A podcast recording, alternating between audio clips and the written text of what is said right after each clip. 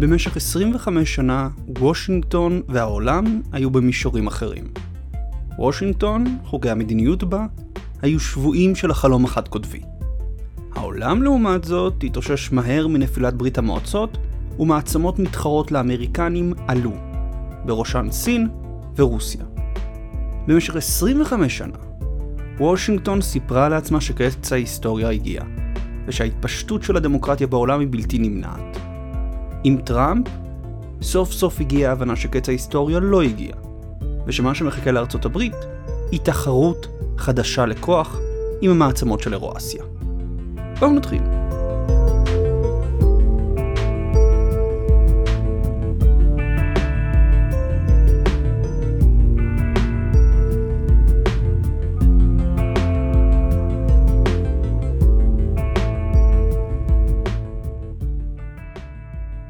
דונלד ג'ון טראמפ טראמפ הוא הנשיא השנוי במחלוקת השני שלנו כאן בפוסט אימפריום. נשיא שנתפס מאוד שונה על ידי הימין והשמאל בארץ. אם אובמה היה אובססיה של הימין, טראמפ הצליח להשפיע על שני המחנות. בעיני הימין, טראמפ נתפס כנשיא הכי פרו-ישראלי שהיה בארצות הברית. נשיא שהעביר את השגרירות לירושלים, הכיר בסיפוח של רמת הגולן, ולא דרש מישראל פשרות או הקפאות בנייה בשביל הסכמי שלום. טראמפ נתפס ככל כך פרו-ישראלי, שיש מי שחשב שרגע לפני יציאתו מהתפקיד הוא יפציץ את מתקני הגרעין של איראן. לעומת זאת, עבור השמאל טראמפ נתפס כשקרן, גזען, נוכל, אם לא דברים גרועים יותר. סביר שהתפיסה הזו הושפעה מהתפיסה של השמאל בארצות הברית את טראמפ, שראה בו לאומן ימני גזען, שקרן פופוליסט, בדלן וסכנה לשלום העולם. כשטראמפ רק נבחר, נראה שהשאלה שכולם שאלו הייתה לא אם הוא יעשה נזק, אלא כמה נזק הוא יעשה. לדוגמה, בגיליון מאי-יוני של Foreign Affairs מ-2017, המאמר הראשי עסק בשאלה איך הנשיא עלול לגרום למלחמת עולם שלישית. כמו עם ברק אובמה, המטרה שלי היא לא לשנות את איך שאתם תופסים את טראמפ כאדם. העניין שלי הוא בטראמפ כשלב בהתפתחות של ארה"ב. בממשל טראמפ כשלב בשינוי ההשקפה של ארה"ב על העולם. כמובן, תמיד קשה להפריד בין האדם הפרטי ובין התפקיד שהוא מילא, בטח עם אדם כמו טראמפ.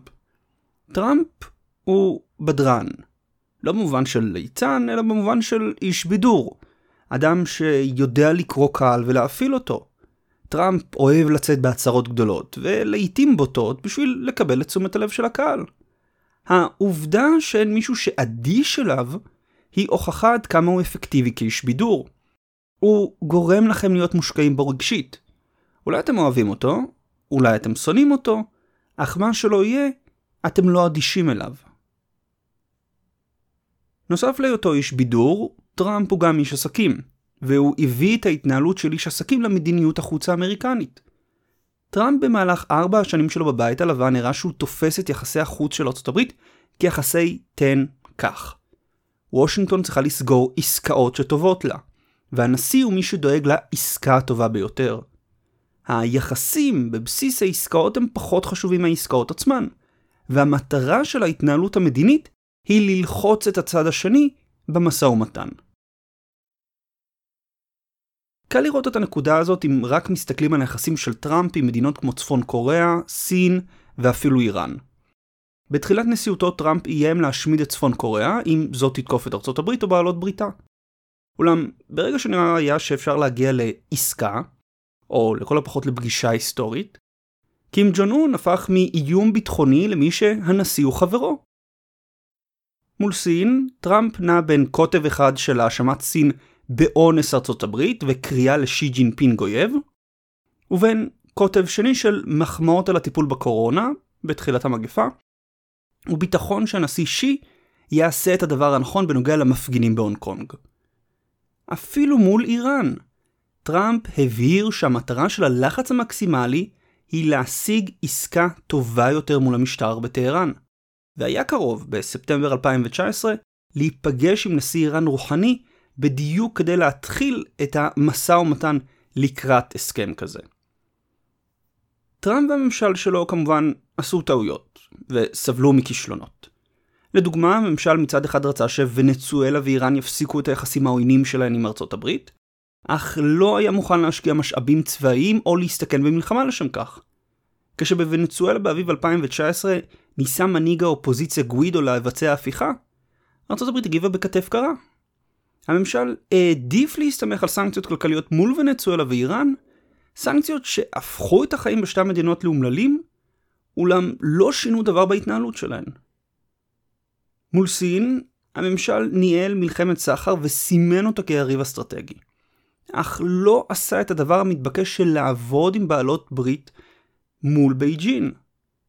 במקום, ממשל טראמפ ירה לכל עבר, מאיים במכסים על יפן והאיחוד האירופי, ומאיים להוציא את הכוחות האמריקנים מדרום קוריאה אם זו לא תשלם יותר על נוכחותם. טראמפ, כפי שאמרתי, הוא איש עסקים, וכאיש עסקים הוא התעניין יותר בסגירת עסקאות טובות מגיבוש קואליציה בינלאומית ובניית היחסים הנדרשים בשביל קואליציה כזו מול בייג'ין. המטרה של הפרק היום היא לא לתת ציון לטראמפ כנשיא. המטרה של היום היא להבין את החשיבות של טראמפ, של ממשל טראמפ, בהתפתחות של ארה"ב אחרי המלחמה הקרה. טראמפ היה נשיא לא רגיל, נשיא לא אורתודוקסי, וכמוהו הממשל שלו. יחד הם היו מוכנים לאתגר את האורתודוקסיה האמריקנית לא בחדרי חדרים, אלא במדיניות רשמית. הם היו מוכנים להכיר שהרעיונות של האורתודוקסיה הישנה של ארצות בממסד המדיני-ביטחוני, על סחר חופשי, הרגע החד קוטבי וקץ ההיסטוריה, כבר לא רלוונטיים. שהעולם השתנה, וארצות הברית צריכה להשתנות יחד איתו.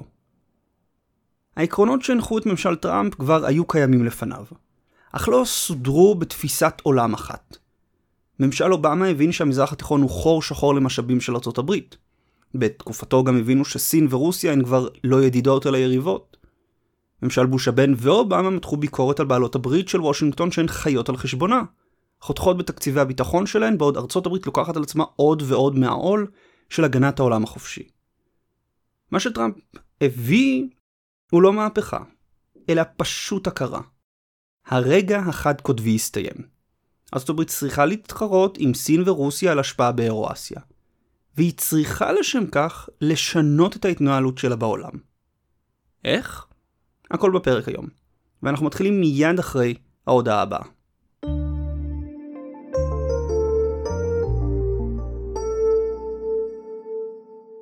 אזהרת ספוילר אנחנו כבר חיים בעידן של הפוסט אימפריום. ומה שמרתק בשנה שהייתה לנו שאנחנו כבר רואים את תחילת התגבשותו של הסדר העולמי הבא. כמובן, ערוצי התקשורת המסורתיים לא מספרים לכם דבר. יפן והודו מהדקות קשרים טכנולוגיים, ארצות הברית מרחיבה את נוכחותה בים סין הדרומי, מזרח אפריקה הופכת לחזית חדשה של התחרות הגלובלית לכוח. יש לכם אבל מקום בו אתם יכולים לראות את התמונה הגדולה, להבין את השינויים שעוברים על עולמנו. פלג, מועדון המנויים של המשחק הגדול. בואו ליהנות מניתוח שבועי, חברות בקבוצת הפייסבוק הסגורה של המועדון, אירועי לייב ועוד. בואו למקום היחיד שלא רק מדווח לכם על העולם, ועושה עבודה הרבה יותר טובה מרוב אתרי החדשות, אלא גם מסביר לכם מה קורה בעולם ומה המגמות ארוכות הטווח. כי בעידן הכאוטי שלנו, ידע הוא כוח. ידע הוא הזדמנות. אז בואו והצטרפו. קישור לעשיית מנוי בהערות הפרק.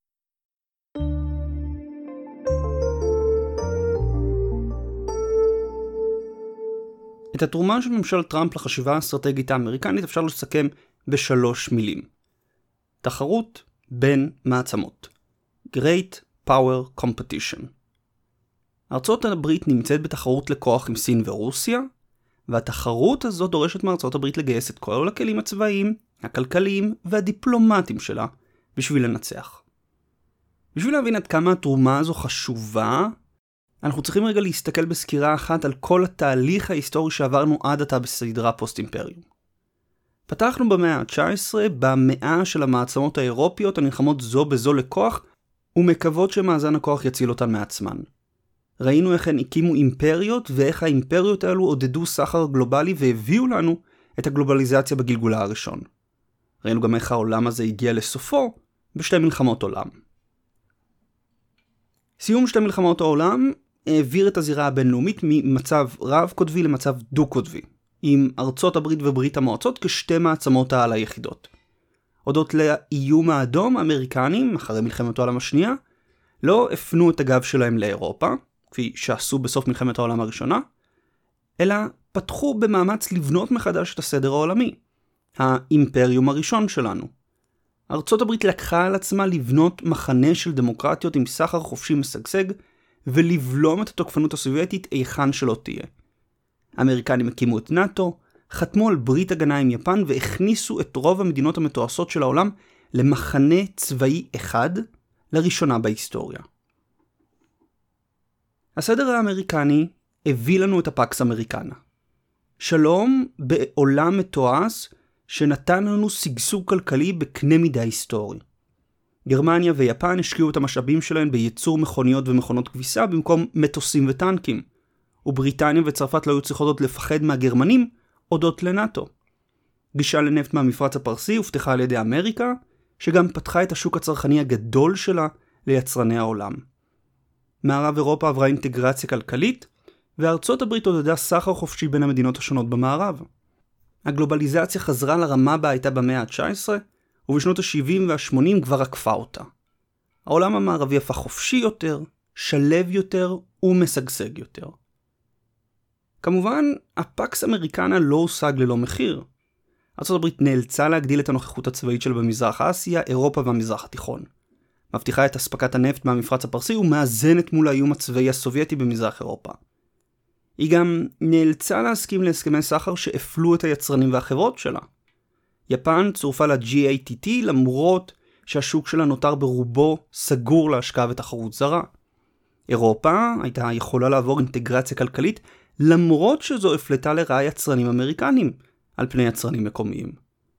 ההצדקה לכל זה הייתה שהצעדים האלו נדרשים כדי לשמור על ההשפעה של וושינגטון, ולשמור את המדינות האלו חלק מהמחנה האמריקני.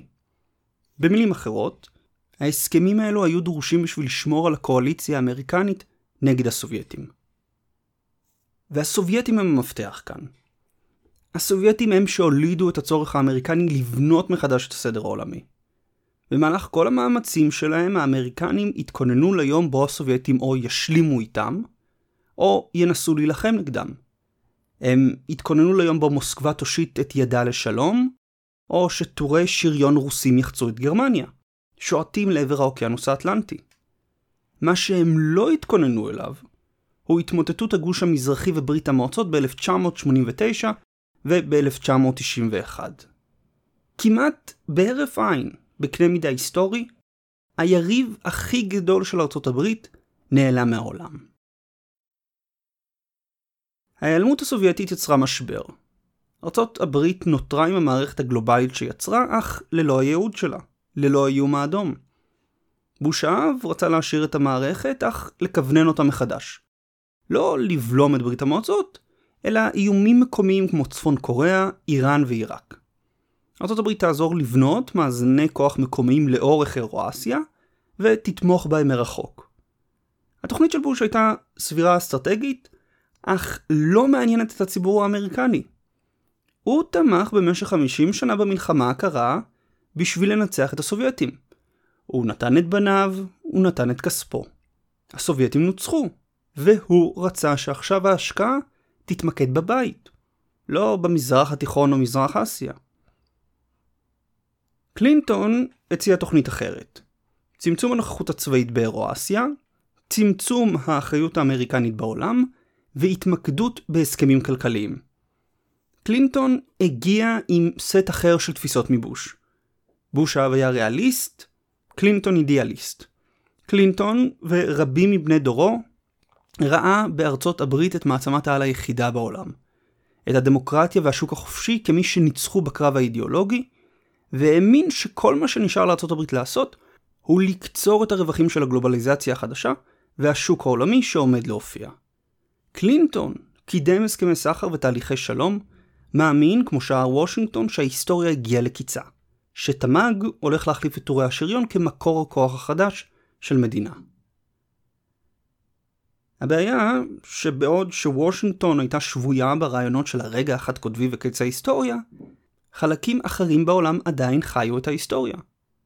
רוסיה סבלה בשנות ה-90 מכאוס פוליטי וכלכלי, שעוררו בעם הרוסי ייאוש מהתהליך הדמוקרטי ורצון ליציבות.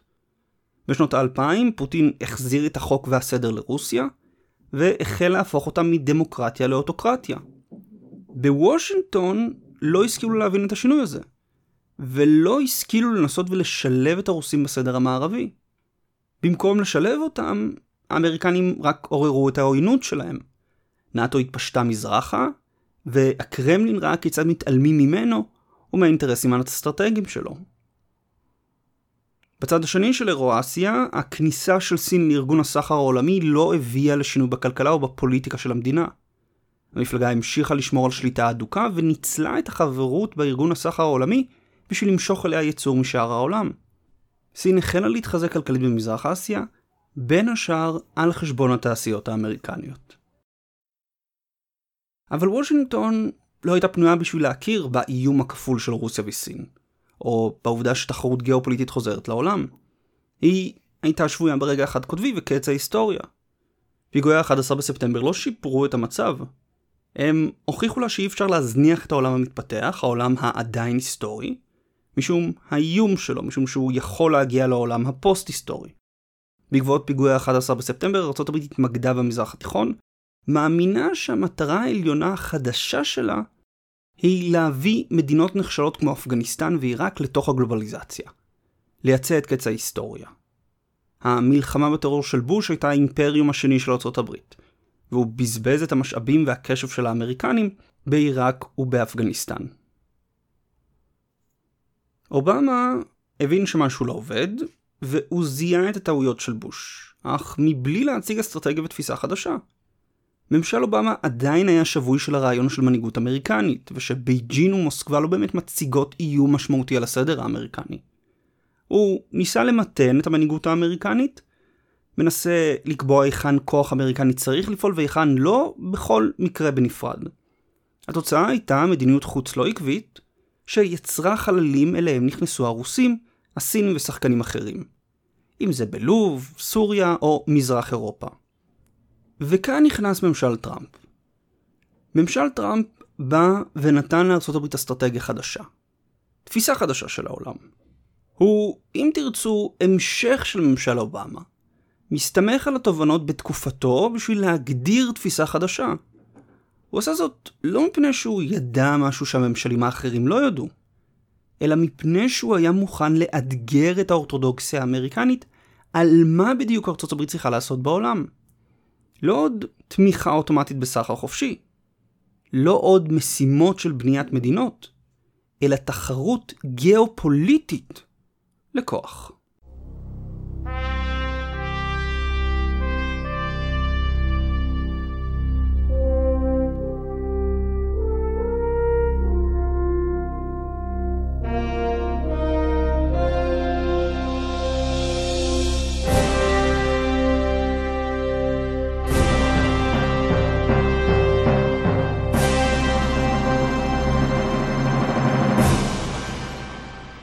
הפעם הראשונה שהרעיון של תחרות בין מעצמות הופיע במסמך רשמי של הממשל הייתה במסמך האסטרטגיה לביטחון לאומי של שנת 2017.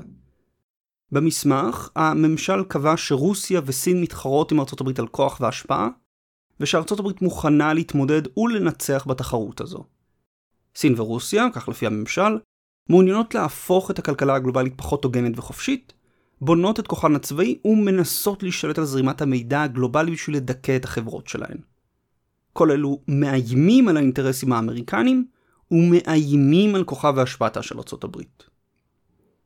אם לפרט יותר, הרי שהתחרות בין סין ורוסיה לארצות הברית מתרחשת בארבעה תחומים מרכזיים.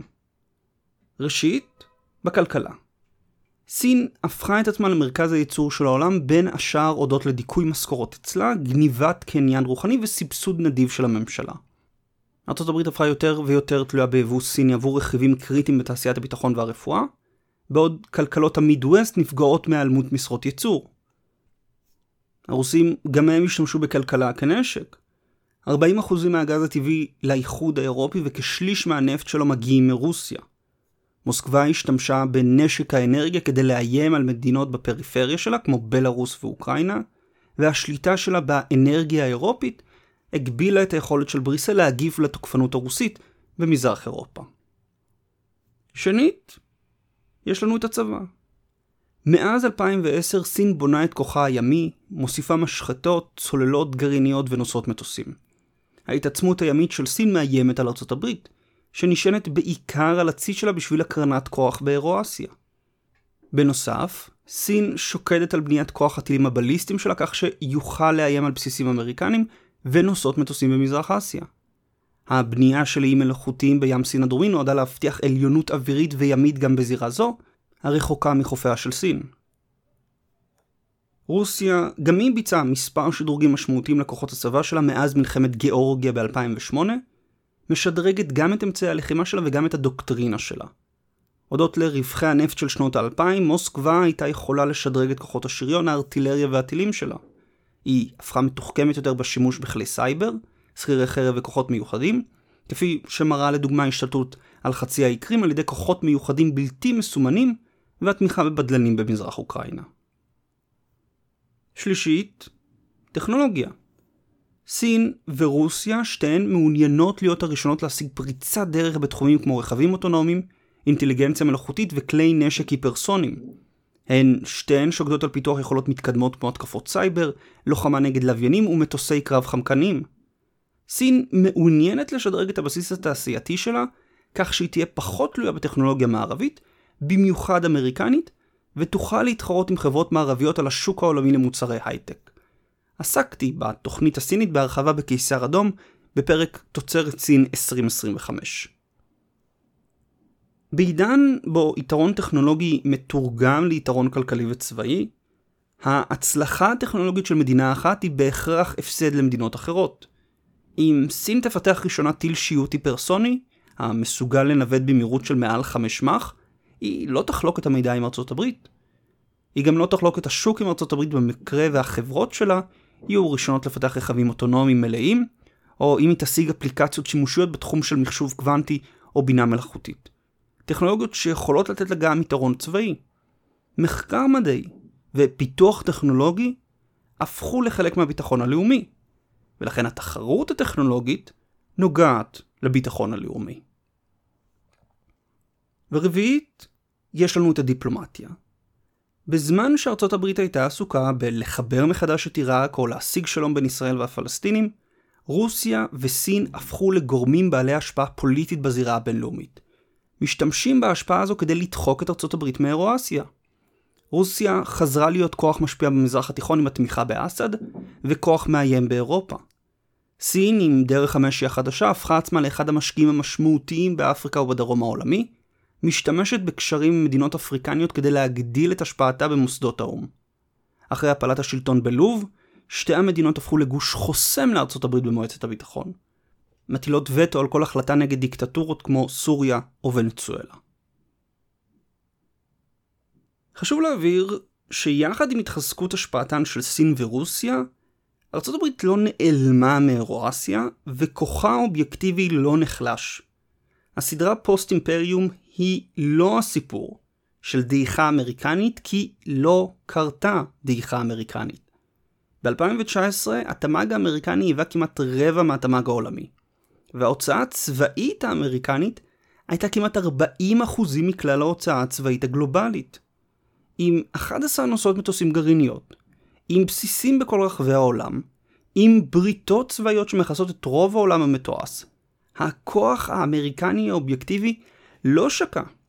לא שקע בשנות ה-90, לא שקע אחרי הכישלונות באפגניסטן ובעיראק, לא שקע תחת אובמה, הכוח האובייקטיבי, המספרים הקשים.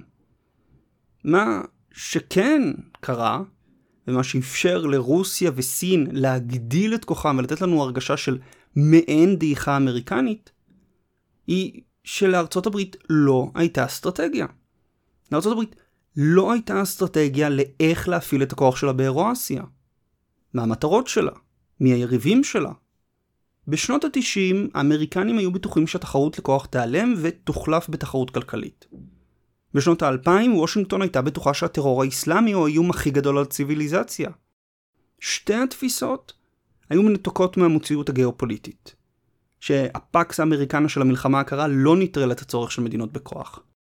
שהטרור האסלאמי, גם בשיאו, לא היה איום משמעותי על הסדר האמריקני. בשביל לשנות את הסדר הבינלאומי, צריך מדינות שיהיו מוכנות לעשות זאת. ואפגניסטן או עיראק לא היו בעמדה כזו. רוסיה וסין כן. והן התחילו לאתגר את הסדר האמריקני תחת אובמה ובוש, כפי שראינו בפרקים הקודמים. עם ממשל טראמפ, עם התפיסה של התחרות בין מעצמות, האסטרטגיה האמריקנית סוף סוף שבה לקרקע של המציאות הגיאופוליטית, להכרה בבעיה האמיתית של הסדר האמריקני, התחרות מסין ורוסיה. הן מתחרות איתה כלכלית, צבאית, טכנולוגית ודיפלומטית.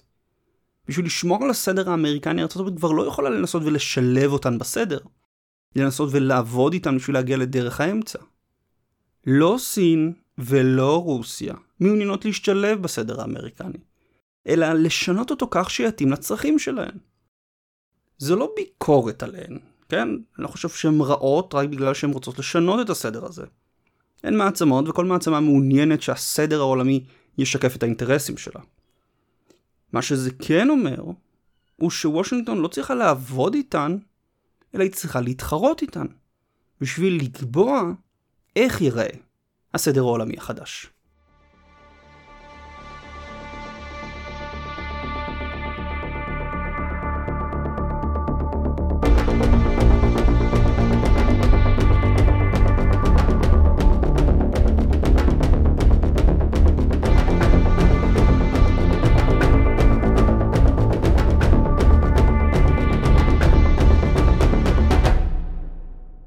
אז המטרה הגדולה של סין ורוסיה היא לצמצם ואם אפשר להסיר לחלוטין את ההשפעה האמריקנית באירואסיה.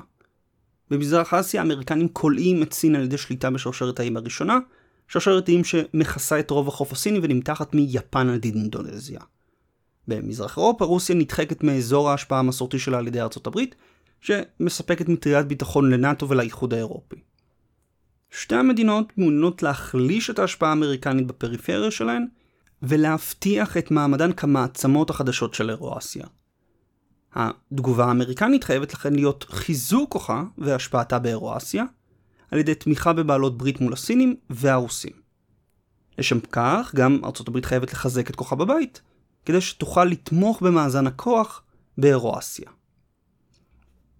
אז מה זה אומר? מה, מה התחרות הזאת דורשת מהאמריקנים? הדבר הראשון הוא שהם חייבים לבנות מחדש את הבסיס התעשייתי שלהם בבית.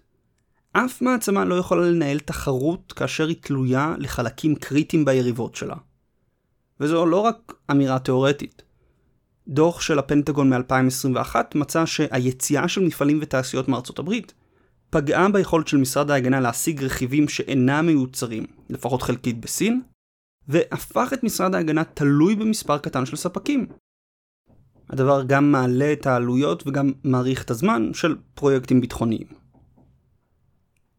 החזרה של תעשיות קריטיות לארצות הברית תהיה צעד נכון לתיקון המצב, אך לא יהיה מספיק. כל עוד סין יכולה לייצא תוצרת זולה באופן מלאכותי, על ידי דיכוי משכורות והיעדר אכיפה של רגולציה בתחומים כמו איכות הסביבה, יצרנים אמריקנים ימשיכו להיות בסכנה מצד בייג'ין. גם הסכמי הסחר של ארצות הברית יהיו חייבים לעבור שינויים בשביל לדאוג לא רק לסחר חופשי כסיסמה, אלא לסחר חופשי שבאמת עובד עבור העובדים והיצרנים האמריקנים.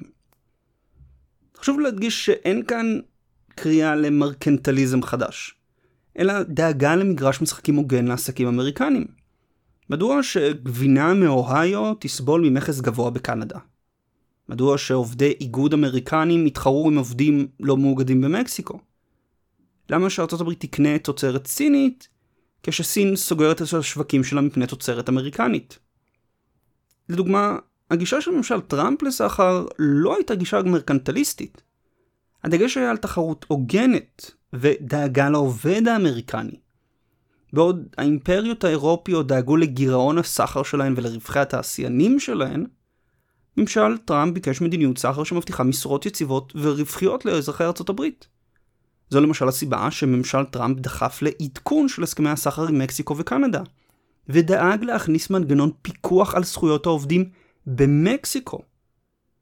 כך למשל, במסגרת ההסכם החדש שאושר ב-2019, ארצות הברית יכולה להגיש תלונה אם עובדים במקסיקו לא מקבלים את הזכות שלהם לוועד עובדים עצמאי. המטרה היא להבטיח משכורות הוגנות לעובדים מקסיקנים, ושאם עבודות ייצור יצאו מארצות הברית, הן יצאו מפני יתרון יחסי של מקסיקו, ולא מפני שהעובדים שם חלשים כל כך שניתן לשלם להם משכורות רעב. במקביל לחיזוק הבסיס התעשייתי והכלכלי, חייב להיות גם שינוי משמעותי בכוח הצבאי. ארה"ב ניהלה ב-20 השנים האחרונות שתי מלחמות. כיבוש ארוך ומאות מבצעים יבשתיים ואוויריים במזרח התיכון. האיום שעומד מולה עם סין הוא שונה מהותית. סין היא כוח ימי עם אלמנט יבשתי. האיום הצבאי המרכזי של סין על ארה"ב הוא ההשתלטות על נתיבי השיט במזרח אסיה. לא פלישה קרקעית כלשהי. אם ארה"ב רוצה לענות לאתגר הצבאי הסיני, היא תהיה חייבת לבנות מחדש את הכוח הימי שלה. בין השאר על ידי הגדלתו. בין 1990 ל-2016 הצי האמריקני הצטמק מ-570 ספינות ל-275. ההערכה היא שבשביל לבלום בצורה אפקטיבית את סין, ארה"ב תצטרך להכפיל את מספר הספינות שיש לה, ל-500 ספינות. בלימת סין ורוסיה גם תחייב שינוי בפריסת הכוחות האמריקנים בעולם, משהו שהתחיל בתקופת אובמה אבל לא בצורה משמעותית מספיק. הברית אין סיבה להחזיק עשרות אלפי חיילים במזרח התיכון, או במערב אירופה, אם האיום המשמעותי מגיע מבייג'ין ומוסקבה. בשביל לעמוד מול האיום, הברית תהיה חייבת לפרוס מחדש את כוחותיה. מרכז אותם במזרח אירופה ומזרח אסיה. במזרח התיכון הכוחות שיישארו יהיו מצומצמים יותר, מכוונים בעיקר לפעילות נגד טרור. כמובן, האיום הצבאי לא נוגע רק למספרי חיילים או ספינות. ארה"ב גם תהיה חייבת לשמור על היתרון הטכנולוגי שלה מול הרוסים והסינים, ולמנוע מהם גישה לטכנולוגיה אמריקנית, במיוחד לבייג'ין. אפשר למנוע גישה לטכנולוגיה בשתי דרכים מרכזיות. ראשית, להגביל את הייצוא של טכנולוגיה אמריקנית. לדוגמה, במהלך 2020 ראינו את ממשל טראמפ חוסם את הגישה של חוואוי לשבבים מתקדמים ותוכנה אמריקנית. שנית, להגביל את ההשקעה הסינית בחברות טכנולוגיה אמריקניות. ולהגביל את הגניבה של קניין רוחני מחברות אמריקניות הפועלות בסין.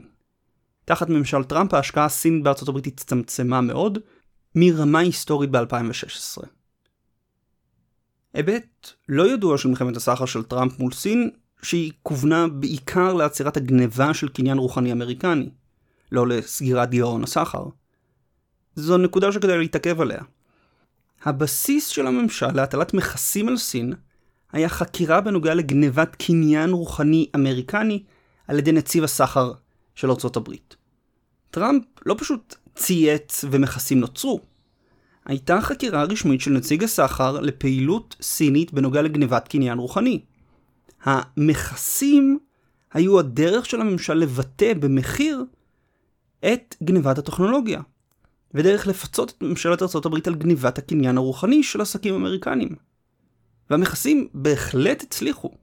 הם הצליחו להביא לרפורמה משמעותית מאוד בסין, בנוגע לשמירת קניין רוחני ב-2018 וב-2019.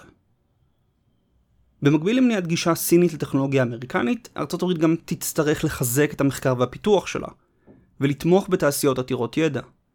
תמיכה כזו יכולה להיות בצורה של מענקים, הלוואות או הקלות מס לחברות, להקים מחדש מפעלים בארצות הברית, ולהשקיע יותר במחקר ופיתוח.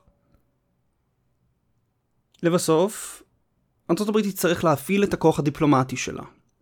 עובדה שאיכשהו כולם שוכחים כשמשווים בין ארה"ב וסין, הוא שלארצות הברית יש בריתות צבאיות עם רוב הכלכלות הגדולות של העולם. אם זו גרמניה, יפן, צרפת או טורקיה. האמריקנים מחזיקים במערכת ענפה של בעלות ברית, שיוכלו לתמוך במאמצים שלה לבלום את הרוסים והסינים. נאט"ו תוכל לחזק את הכוחות האמריקנים במזרח אירופה, ויפן את הכוחות האמריקנים במזרח אסיה.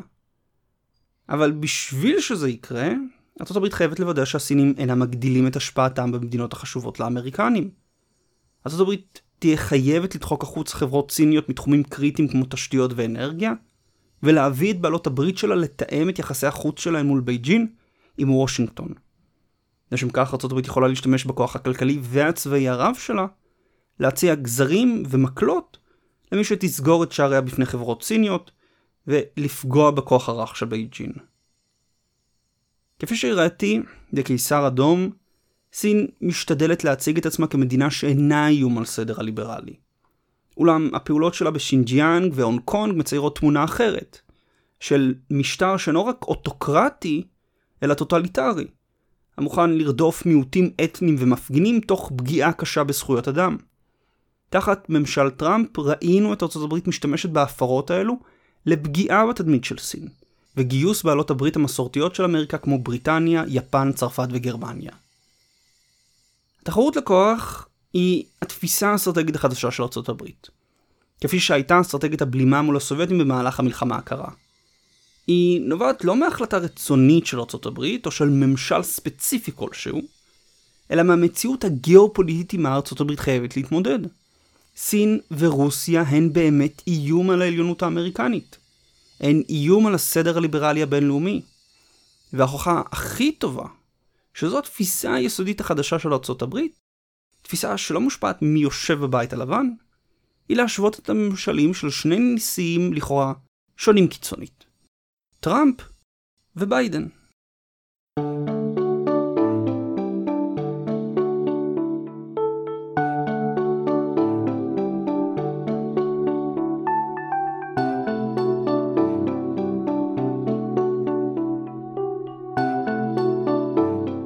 וביידן נתפסים, ככה לפחות לפי התקשורת, כהפכים.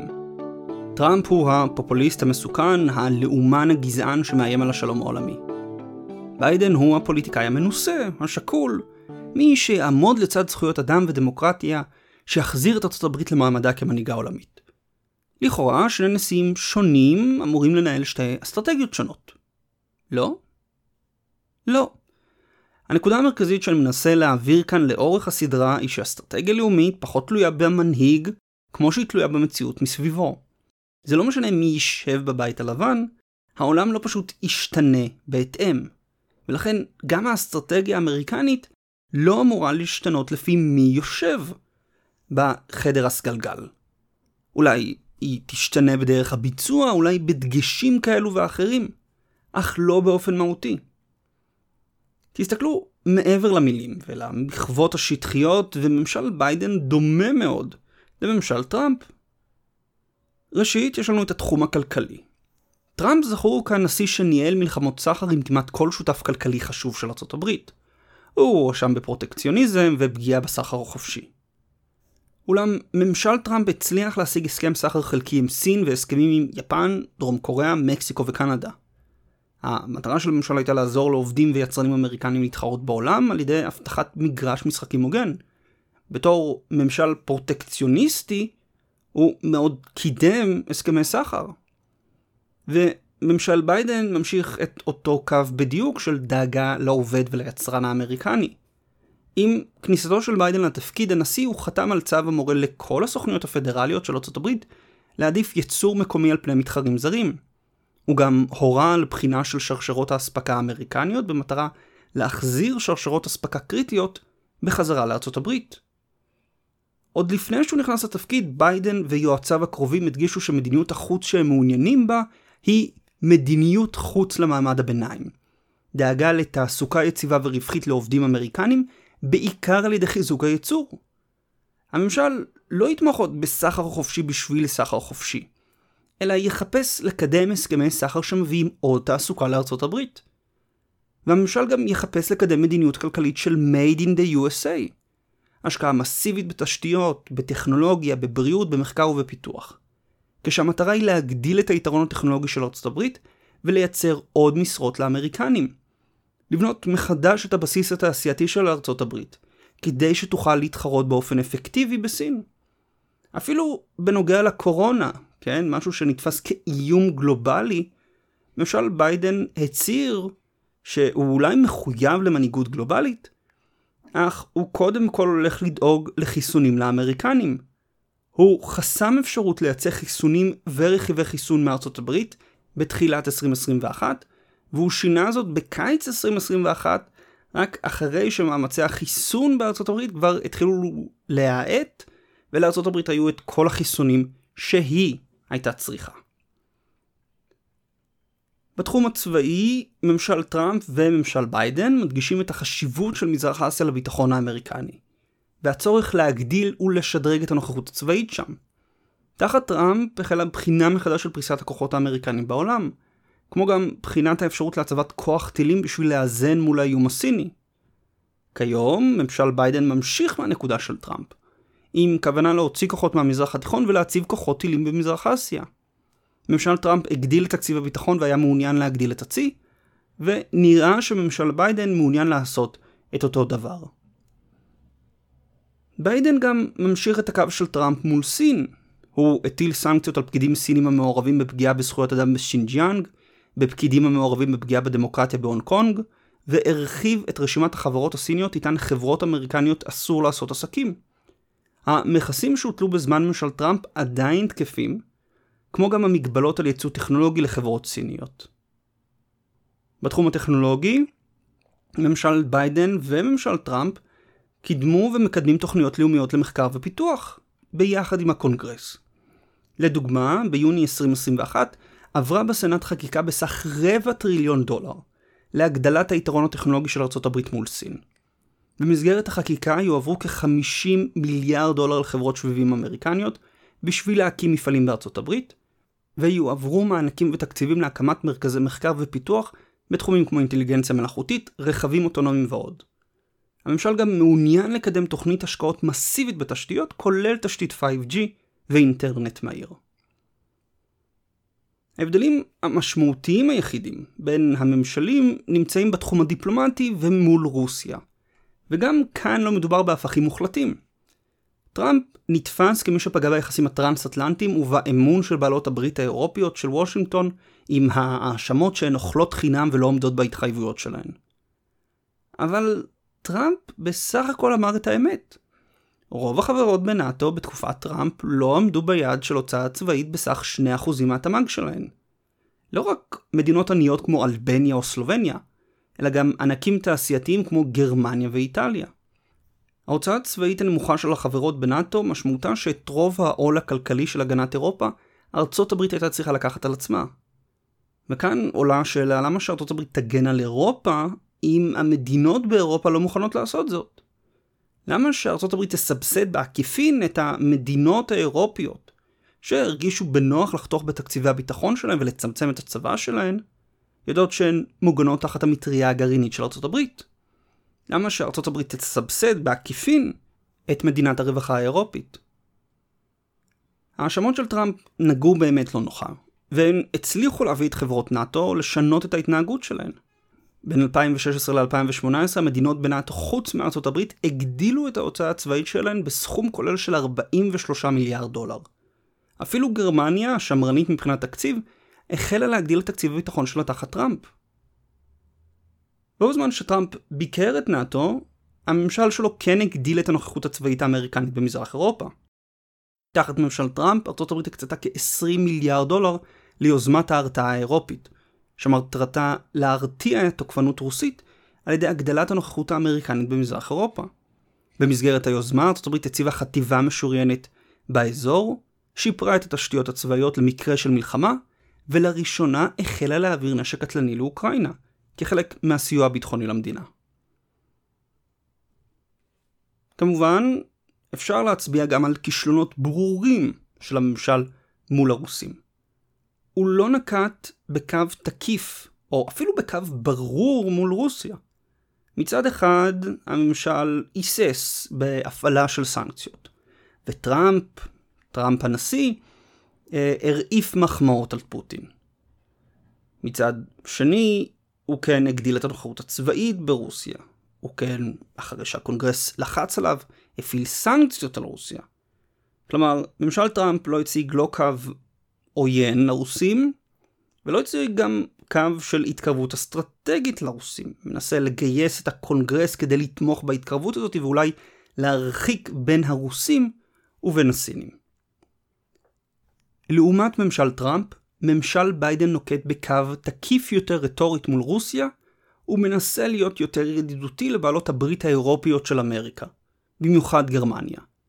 זאת למרות שגרמניה ממשיכה לנהל יחסים קרובים עם הסינים והרוסים, ומקדמת את האינטגרציה של אירופה אליהן, אם על ידי צינור הנורד סטרים 2, אם על ידי הסכם ההשקעות בין סין והאיחוד האירופי, שהוסכם עליו עקרונית בסוף 2020. ממשל טראמפ גם קידם יוזמות דיפלומטיות כחלק מהתחרות, משתמש בהשפעה האמריקנית בשביל הישגים ממשיים. לדוגמה, ארה"ב השיקה את יוזמת הדרשת הנקייה, שמטרתה להגן על רשתות 5G מספקים בלתי אמינים, כלומר, כאלו מסין.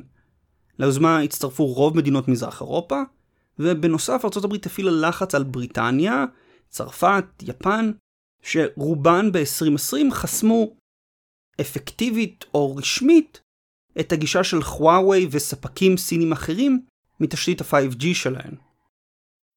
הבעיה של ממשל טראמפ היא מבחינת התדמית, שבו בזמן שהוא פעל דיפלומטית עם ידידים, הוא גם מתח ביקורת עליהם ואיים עליהם בעונשים. ממשל ביידן ממשיך ביוזמות הדיפלומטיות מול סין ורוסיה, לפעמים ממשיך את אותן יוזמות דיפלומטיות שהתחיל ממשל טראמפ. לדוגמה, הממשל ערך במרץ 2021 את פגישת הפסגה הראשונה של הקוואד, פורום אסטרטגי בין יפן, הודו, אוסטרליה וארצות הברית, בשביל תיאום מדיניות במזרח אסיה. הקוואד חזר והתגבש ב-2020 הודות לאגרסיביות הסינית במהלך משבר הקורונה, והממשל הוא גם כנראה מי שדחף את האיחוד האירופי להטיל לראשונה מזה שנים סנקציות על פקידים סינים בעוון פגיעה בזכויות האדם בשינג'יאנג. בייג'ין השיבה בסנקציות משלה על חברי פרלמנט אירופים, ובתגובה הפרלמנט של האיחוד האירופי הקפיא את אישור הסכם ההשקעה עם סין. ממשל ביידן מחויב לא פחות מממשל טראמפ לתחרות האסטרטגית של ארה"ב עם סין ורוסיה. הוא נבדל בסמנטיקה שלו, בהתנהלות היותר דיפלומטית שלו, אך בבסיסו הוא מציג תפיסה אסטרטגית דומה לזו של ממשל טראמפ. ההבדלים הם יותר באיך לבצע מאשר במה לבצע. והמקום שרואים זאת הכי טוב הוא במזרח התיכון, וביחס לסוגיות כמו המדינות הסוניות, יחסי ישראל לפלסטינים, וכמובן, הסכם הגרעין עם איראן.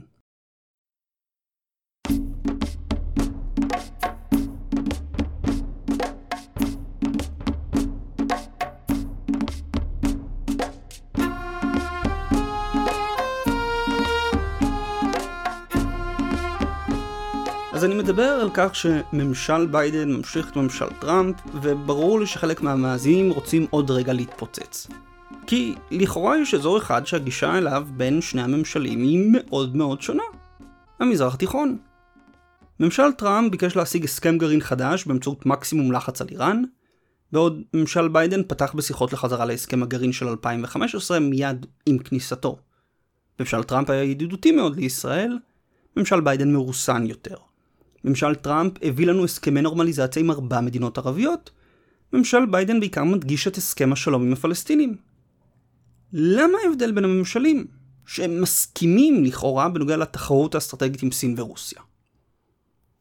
טוב, אתם לא הולכים לאהוב את התשובה הזאתי, אבל זה מה שיש. הסיבה ששני הממשלים, שיש להם את אותה תפיסה אסטרטגית, שונים ביחס שלהם למזרח התיכון, היא מפני שהמזרח התיכון לא חשוב. או, אם לנסח זאת טוב יותר, הוא לא חשוב כמו שאנחנו חושבים. המזרח התיכון הוא לא זירה מרכזית של תחרות בין המעצמות. מזרח אירופה ומזרח אסיה הן הזירות המרכזיות. המזרח התיכון בעיני ממשל ביידן, כפי שהיה בעיני ממשל טראמפ וכפי שהיה בעיני ממשל אובמה, הוא חור שחור למשאבים ולתשומת לב של ארצות הברית. ולכן ככל שאפשר לצמצם את תשומת הלב והמשאבים אליו, כן עדיף. בשביל להבין זאת יותר לעומק, צריך להבין מה תמיד הייתה המטרה של ארה"ב באזור. יציבות. האמריקנים ירשו את המזרח התיכון מהבריטים, שהיו מעורבים בו משום חברות הנפט שלהם, והרצון להגן על נתיבי השיט להודו. לעומתם, האמריקנים לא היו צריכים את הנפט הערבי, אך מערב אירופה כן. השיקום של מערב אירופה אחרי מלחמת העולם השנייה דרש גישה ישירה לנפט של המפרץ. ואם ברית המועצות הייתה שולטת בו, מערב אירופה הייתה עלולה ליפול לידיה. האירופים היו חלשים מדי להגן על קווי האספקה של עצמם, והאמריקנים לא רצו לראות, רגע אחרי סוף מלחמת העולם השנייה, שוב את גרמניה וצרפת בונות צבא לפלישה למקומות רחוקים. אז ארה"ב נכנסה לאזור בשביל להגן על האספקה היציבה של נפט ממנו. המזרח התיכון היה גם חשוב אסטרטגית כנקודת חיבור בין מזרח אסיה ואירופה, בין הודו ומזרח אפריקה.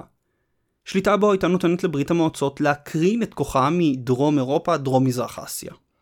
אחרי הפלישה הסובייטית לאפגניסטן ב-1979, פלישה שאסטרטגים אמריקנים חששו היא הקדמה לפלישה לאיראן, הנשיא קרטר הכריז שכל ניסיון להשתלט על המפרץ הפרסי יחשב כאיום על ארצות הברית ויענה בתגובה צבאית אם נדרש. הברית הייתה מושקעת במזרח התיכון כדי להגן עליו מהסובייטים.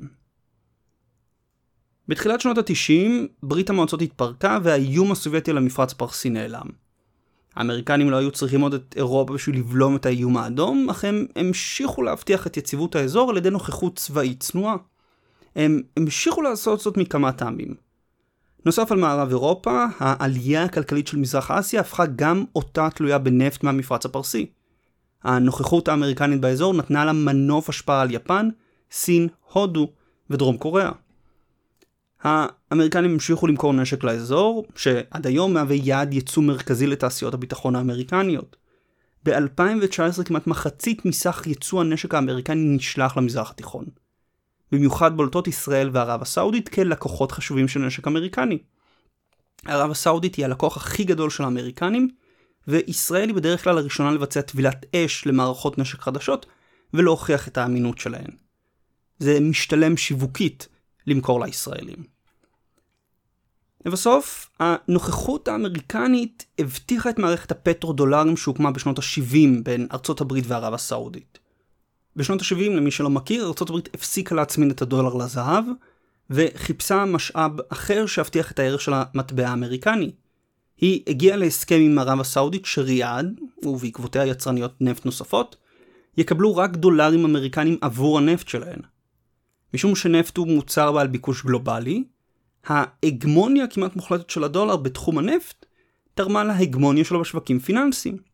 כולם צריכים דולרים כי זו הדרך היחידה לקנות נפט. במסגרת מערכת הפטרו-דולרים, יצרניות הנפט גם לוקחות את הדולרים שהן מרוויחות, ומשקיעות אותם בחזרה בארצות הברית, במיוחד דרך קנייה של אגרות חוב.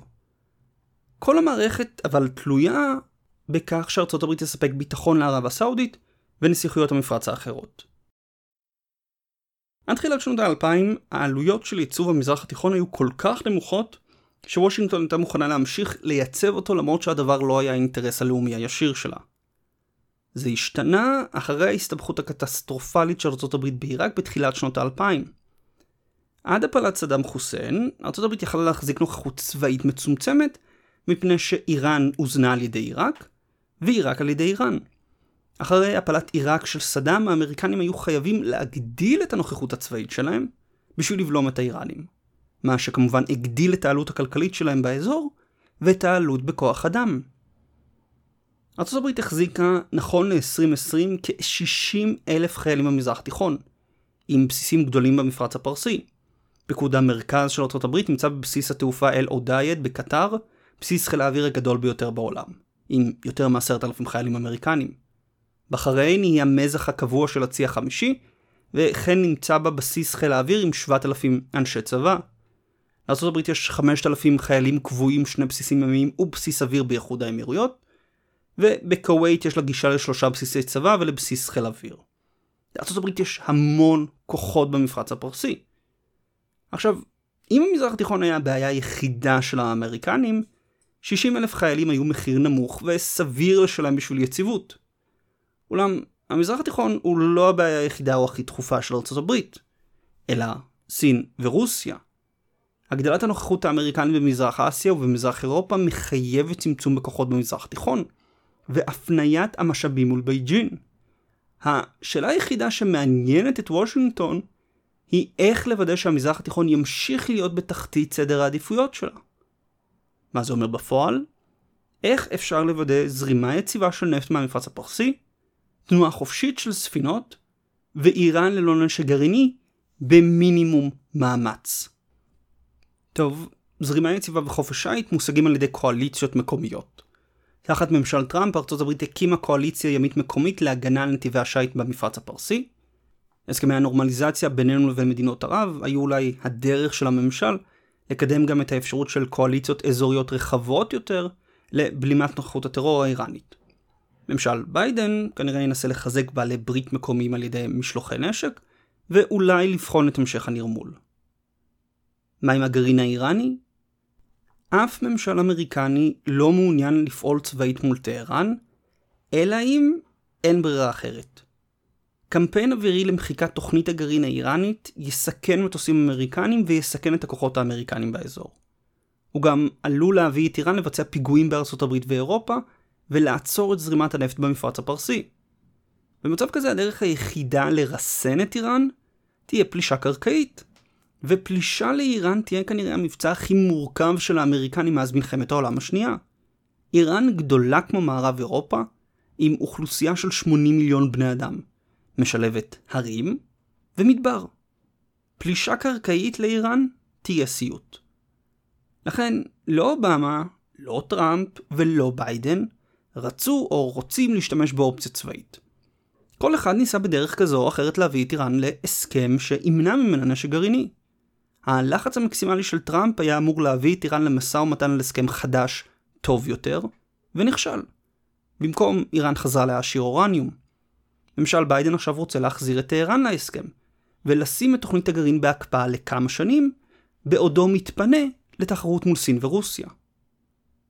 ביידן לא רוצה לנקוט בקו עימות מול איראן משום שהוא לא רוצה להפנות משאבים למזרח התיכון. טראמפ לא רצה לפעול צבאית נגד איראן משום שהוא לא רצה להפנות משאבים למזרח התיכון. החריגה המשמעותית היחידה, חיסול סולימני, באה אחרי תקיפה של השגרירות האמריקנית בעיראק והרג קבלן אמריקני במדינה.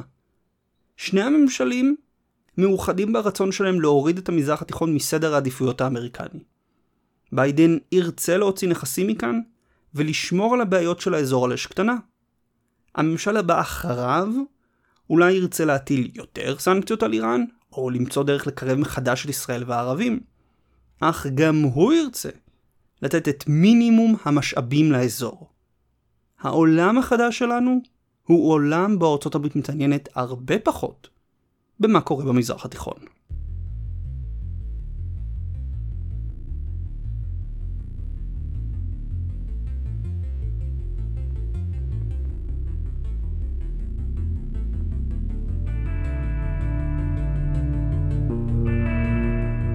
ממשל טראמפ הביא לתודעה את מה שוושינגטון ידע כבר עשור.